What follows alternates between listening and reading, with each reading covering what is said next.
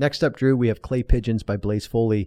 This is a great song. It's coming from more of that folk country tradition, but I definitely want to include it here. Yeah, this is that Texas country era that Townes Van Zandt set off that was almost genreless, but timeless in that the songwriting was so strong. This song was covered by John Prine and a slew of others. Blaze is such a wild figure in that world. He used to sleep under the pool table at the bar where all the songwriters hung out because he was afraid of missing any moments where someone might sing a new song or have a new line.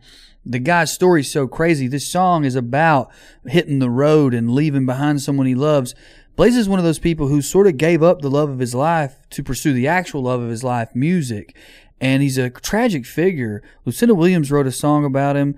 Um, Drunken Angel, which if somebody writes a song about you that's sweet, you maybe don't want it to be titled that. but he's just such a powerful figure and it really comes through in the lyrics. Yeah, and unfortunately this might be a new song for a lot of people. I mean, it depends on what type of country music you're listening to. But I didn't know about Blaze Foley until the last couple years. I mean, I just completely missed the legacy he has. Well, because John Prine doesn't do many covers because he's such a prolific songwriter himself, most people assumed it was a John Prine song, but Blaze Foley is your favorite songwriter's favorite songwriter. It's one of those guys. That's a great way to say it. All right, here's Clay Pigeons by Blaze Foley.